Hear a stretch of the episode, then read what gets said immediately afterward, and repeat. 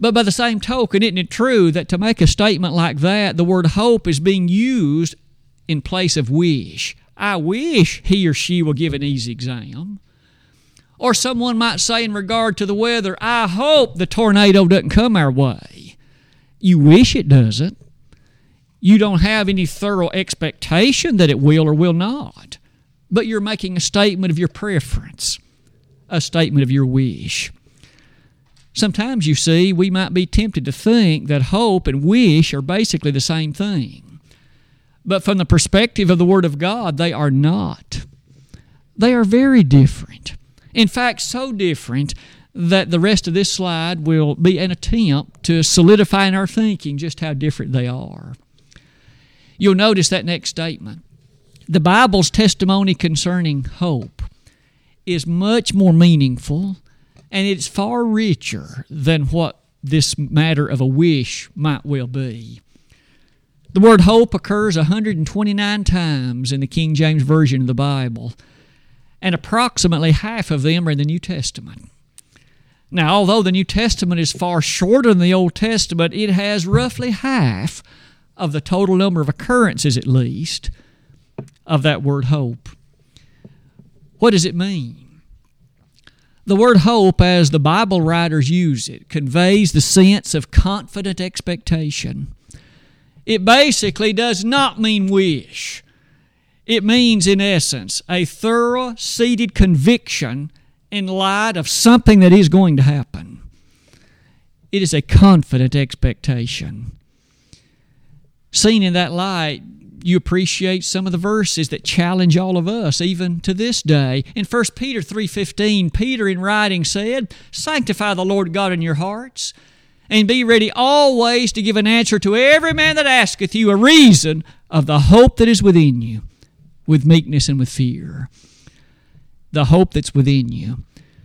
Peter asserted then that the nature of that hope ought to be based upon reason and based upon reality so that you could convict somebody else of it. You can share with them the reason what you believe and why you believe it. And he called that hope. Not only that, you may appreciate that famous statement that opens the 11th chapter of the book of Hebrews. Now, there we see hope used in a very interesting way. Now, faith is the substance of things hoped for and the evidence of things not seen.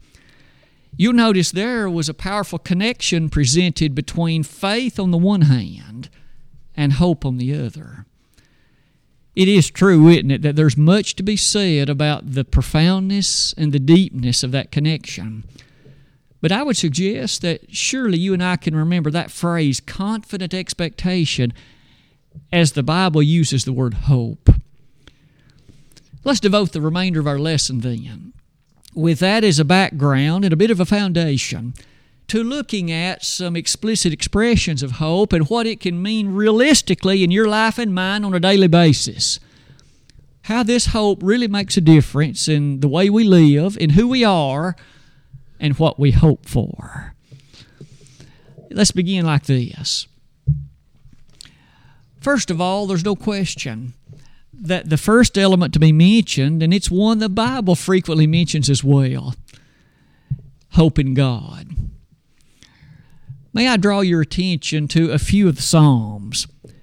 It was a very pertinent part of much of what David, as well as other psalmists on occasion, had to say confident expectation in God. I realize I stand before an assembly of people. You believe in God, we all do. How sure are you of Him? Do you believe absolutely that He's going to do what He said He'll do, and He'll do it when He said He'll do it? That's a part of hope. Do you and I have the conviction then that in, among all matters else, we will highlight the nature of God and put His will above our own? hope in God. In Psalm 38 15, the psalmist there declared, My hope is in God. One chapter later in Psalm 39, verse 7, What wait I for? My hope is in God. Now, when the psalmist made those statements, he was in the midst, on occasion of some, in the midst of some dire circumstances. And yet he said, It is God in whom I have confidence. It is in God that I've put my trust. I think it's interesting, and no doubt we all do. Our money still says that. In God we trust. Isn't it interesting that the psalmist, on a number of occasions, asserted that his hope was anchored, was placed, was set in God?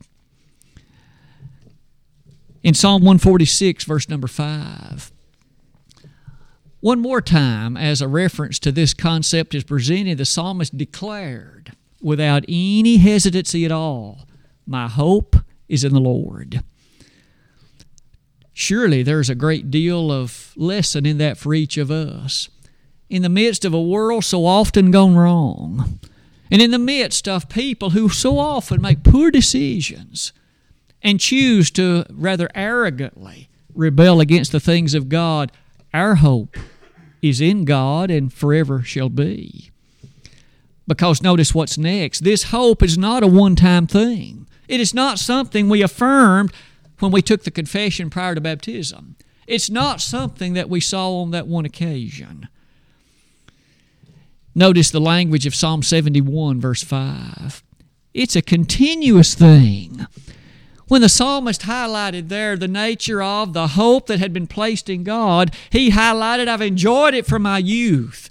It has been an ongoing and realistic part of the life that I now have. Can any less be said of us, or should it be less said of us? The thought of that continuing, that continuing character. Without a doubt, this hope in God is a matter of great blessing. In Jeremiah 17, that noble prophet of old made this declaration. It is in the seventh verse of that chapter. Blessed is the man whose hope the Lord is. Now remember, God's people at that time were moving toward captivity. They weren't yet there, but they had begun to rebel and they had lived in a flippant and rather challenging way in arrogancy toward God. And yet Jeremiah said, The man who is blessed is the one who hopes in God. Today, that's still true, isn't it? Of all people on earth, those who hope in God are the ones who can enjoy the grandest and the most profound seeding of blessing. That same writer would say it like this in Lamentations 3:24. He spoke about the newness of God's mercies every morning and then asserted that my portion is in God and that's because of my hope. Where's your portion and where's mine? If we are earnest and if we are noble about this, and if we understand matters appropriately, we'll know that God is our portion, and our hope is what makes that such a wonderful blessing indeed. Let's close that given point with one final observation. Found in Psalm 78. Early in that chapter, a number of verses are presented that direct us to this truth. The kind of hope that we now appreciate is a hope that is set. In fact, that's the very wording used in verse 7. And that means the hope is not frivolous, it is not accidental, and it is not a happenstance. It is not just going to come out of nowhere. And for that reason, parents in that passage are urged to set your children's hope in God. Live your life before them instructing them, teaching them, putting before them the trueness of the example of hope in God so that they will appreciate it and that they too will have their hopes set in the same way. There's a lot of beauty in that thought, isn't it? But not only hope in God, what about this? That also leads us to appreciate hope in the Word of God. A number of verses, in fact, directly state that truth. The first thing that might be interesting to note what then is our approach to the Word of God?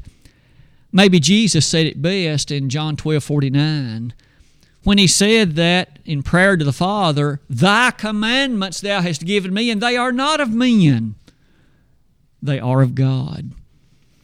And so they stand far higher than human speculation, human opinion, or even the concerted experience of men. It's far greater than that. And because of that, can we not have hope in the Word of God? Indeed, we can. Look at verses like that longest chapter in the Bible, Psalm 119, verse 74. One more time, the psalmist beautifully, powerfully, and with such ease declared, My hope is in thy word. Therefore, he had confident expectation in everything that God had declared. Do you and I? We often know that there are those who love certain parts of the Bible and sometimes not as excited about other parts. And yet, the psalmist stated, that that hope in the Word of God would be a powerful anchor and a great truth. It, in fact, is reiterated again in verse 81 of that same chapter. My hope is in thy word. Where's your hope and mine today? I hope it's not in the American government. I hope it is not in the characteristics of men, wherever they may be, and I hope it is not in human education, and I hope it is not in the muscular physical strength of you or me because that's going to give out at some point. We're going to return to dust and we're going to leave this place. We need a hope then that is centered in something far more lasting than you and I. Maybe it is in that regard. Look at verses like this one. In 1 Peter 1, beginning in verse number 3 as Peter addressed those of his day, he challenged them and said, Blessed be God and Father of our Lord Jesus Christ, who, according to his abundant mercy, hath begotten us again unto what? A lively hope. Hear it with me. It's a living hope. It is not dead, it isn't something that's passive. It is a hope that motivates and changes the things you and I are each day. It's a living hope. No wonder that thought takes you to Hebrews 4, verse 12, as we close this slide. For the Word of God is quick and powerful and sharper than any two edged sword, piercing even to the dividing asunder of soul and spirit, and of the joints and marrow, and is a discerner of the thoughts and intents of the heart. That's what the Word of God is it can penetrate even to that which divides soul and spirit. Now that's a pretty cut, that's a pretty deep cut, isn't it? And yet the Bible can do it. So far as we've at least reflected upon hope in God and hope in the Word of God, what about number three? Some particular benefits that come our way because of hope, like what we've described this morning. What does it really mean? May I suggest just a few? It perhaps would be an interesting study to extend this list, but I selected a few which I thought would be particularly appropriate in the modern day in which we live. First of all, think about the word that occurs in 1 Thessalonians 1, verse 3. As Paul addressed that church of God's people, he pointed out to them that patience in hope was theirs because of their conviction in and obedience to the God of heaven. Patience of hope, what is that? A definition, it would seem, is an order. That word patience literally means, as you can see on the slide, it literally means steadfast endurance, perseverance a mindset of continuing onward in the midst of challenges and in the midst of sometimes what may appear to be overwhelming obstacles. Now, that church in Thessalonica, as well as many others in that ancient Roman Empire, would have known something about obstacles. But don't we as well? Now, that's often not the same kind of obstacles they faced. Patience of hope that's connected rather strongly to the idea of steadfastness. And that's the very wording that occurs in Hebrews 3, verse 6. Could I ask you to note the language of that passage? In that chapter, the inspired writer was pointing out what a blessing Moses was as he led God's people and moved them toward that land of Canaan. But he was quick to say, We are God's house today if we hold that hope firm into the end. Now, that ought to motivate us. It can't be a hope that does me today. It'll need to be a hope that shall last throughout the endurance of our years upon this planet. A hope, you see, that does last firm unto the end. Does that categorize you and I? That kind of description takes you to the lesson text that Brother Don read earlier today. In Romans chapter 8, verse 24 and 25, these were the words that we, we heard. For we are saved by hope. Now, doesn't that highlight how strong a concept hope is? We're saved by it. Now, you and I know we're saved by the blood of Christ, and we know we're saved by the love of God, and we know we're saved by the justification through His blood. But this is a passage that says we're saved by hope. For we are saved by hope, but hope that is seen is not hope. For what a man seeth, why does he yet hope for? But if we hope for that we see not, then do we with patience wait for it. Paul had in view that this issue, why hope for something if you've already got it? If you've seen it? If you can tangibly experience it now, what reason is there to hope for it? It is already a reality. But he says we're saved by hope, and you see in verse 24, Hope that is seen is not hope. For what a man seeth, why does he yet hope for it? But we hope for what we don't see. Now, we've already learned our hope is anchored in God, and it's anchored in the Word of God, and yet the thing for which we hope, and it's not a wish, the thing for which we hope is yet to be revealed and uncovered as our lesson journeys forward this morning. As far as strength, which this kind of hope provides, it's genuine, isn't it? We know it's an unshakable thing. For that matter, don't you love the way it's described in Hebrews 6? That hope is an anchor of the soul. An anchor keeps things fixed and immovable, it keeps things steady, and that which does not move about by the fanciful whims of culture and time you and I have a, a steadfast anchor of the soul. It's this hope we're discussing this morning. That kind of hope leads us to appreciate that even in the face of death, that's certainly a try or can be a trying circumstance, but even in a case like that, this kind of hope is a real thing. And it is often what will buoy our spirit even in a time like that. Surely the fourth element as we think more about the nature of this hope, perhaps it's time to come to probably the verse that's already come to your mind. What is the hope that is the Christian's hope? Might we be sufficient to say that there's only one? Oh, there's no doubt many things we enjoy, and many things to which we turn our attention, and many things that we might wish were so. But Paul said it like this in Ephesians 4. Verse number 4, he said, there is one body and one spirit, even as you're called in one hope of your calling. May we hear it again. There's one hope. There is something then that is the centerpiece of each and every one of us. It doesn't differ person to person. It is not something that's unique and distinct from one person to the other. There's one hope for the family of God's children.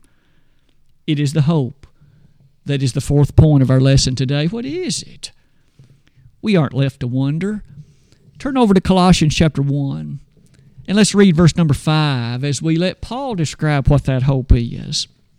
Admittedly, we hinted at it a moment ago from the writing of Peter in 1 Peter 1.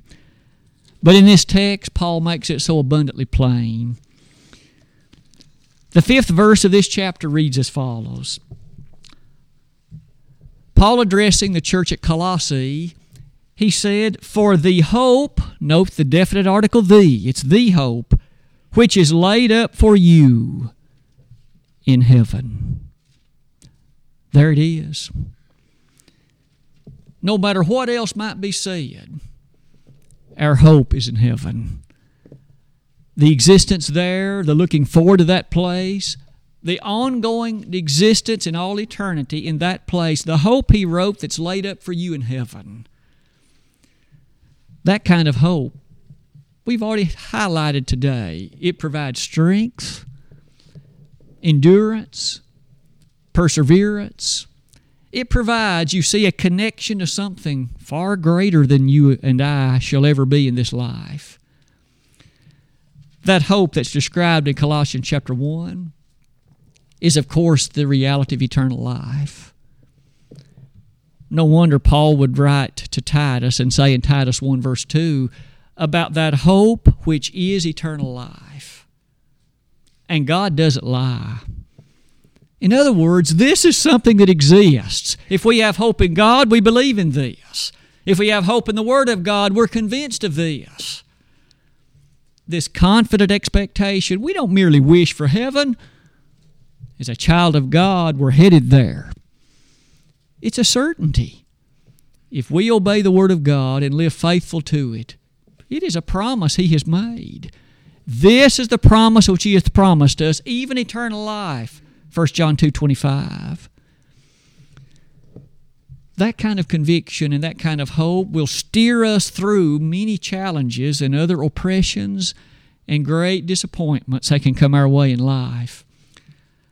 You'll notice near the bottom of that slide what a great truth this concept is.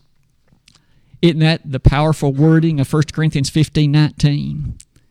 Listen to it again. If in this life only we have hope in Christ Jesus, we are of all men most miserable. If your life and mine and any conviction of hope carries us no further than the grave, Paul said we're a miserable man. And that word miserable literally comes from a word that means to be pitied. If our hope is no deeper, no richer, no more lasting than that, then quite frankly, we're to be pitied. That's a sad way to live.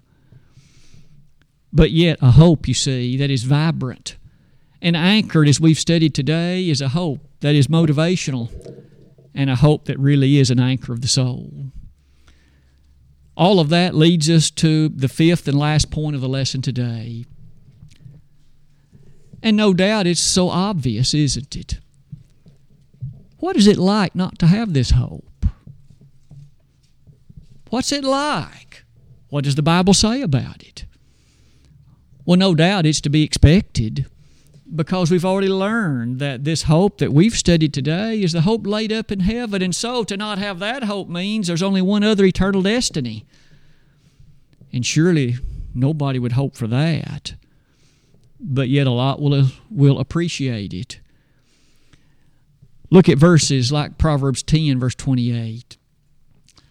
You know, the Old Testament does speak, and even the New as well, about sometimes that to which the wicked can look forward, if I may state it that way. It's not that they're anxious to get there, but it is a part of that which is in their future.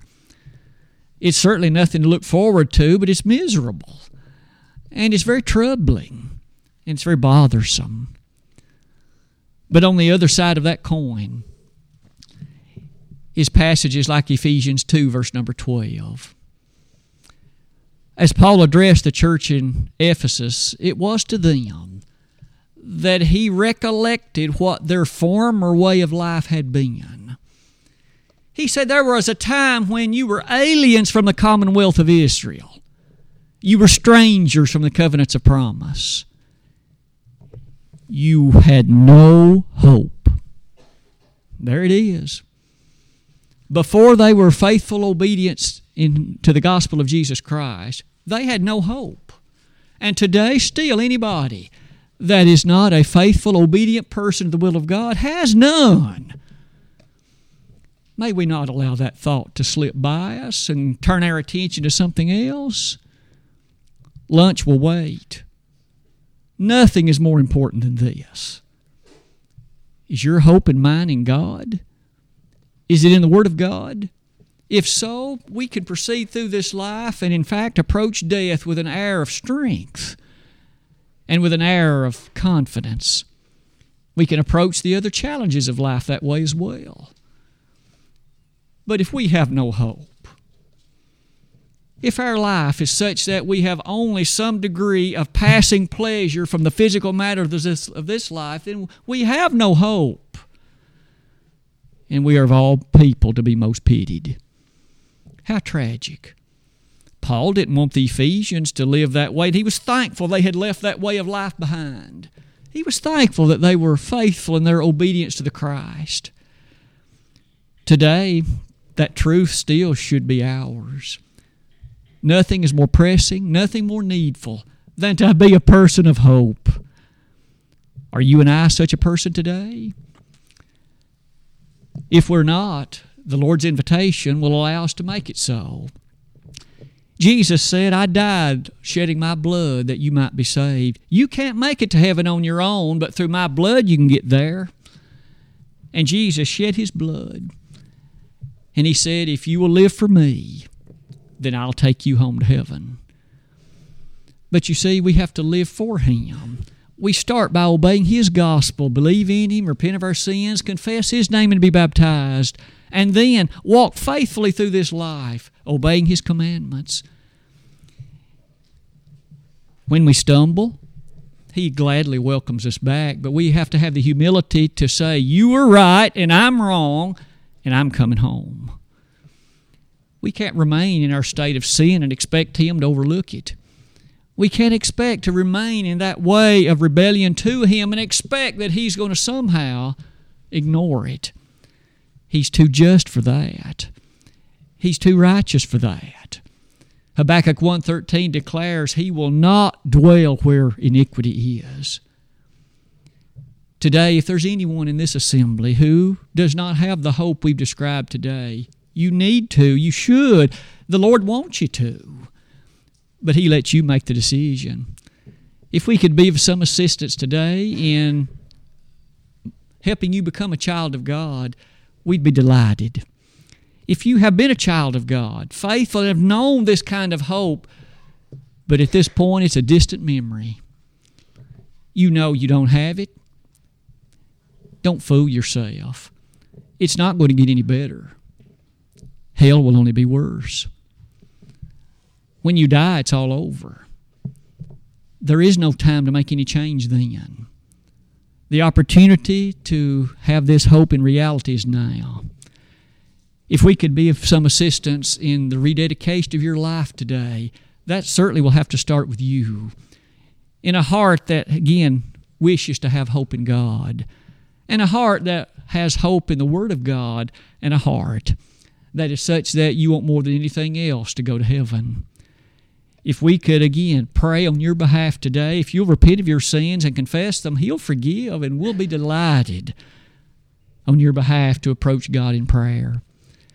Today, is this hope a reality for you and me? I hope that it is. If it's not, do something about it now while together we stand and while we sing.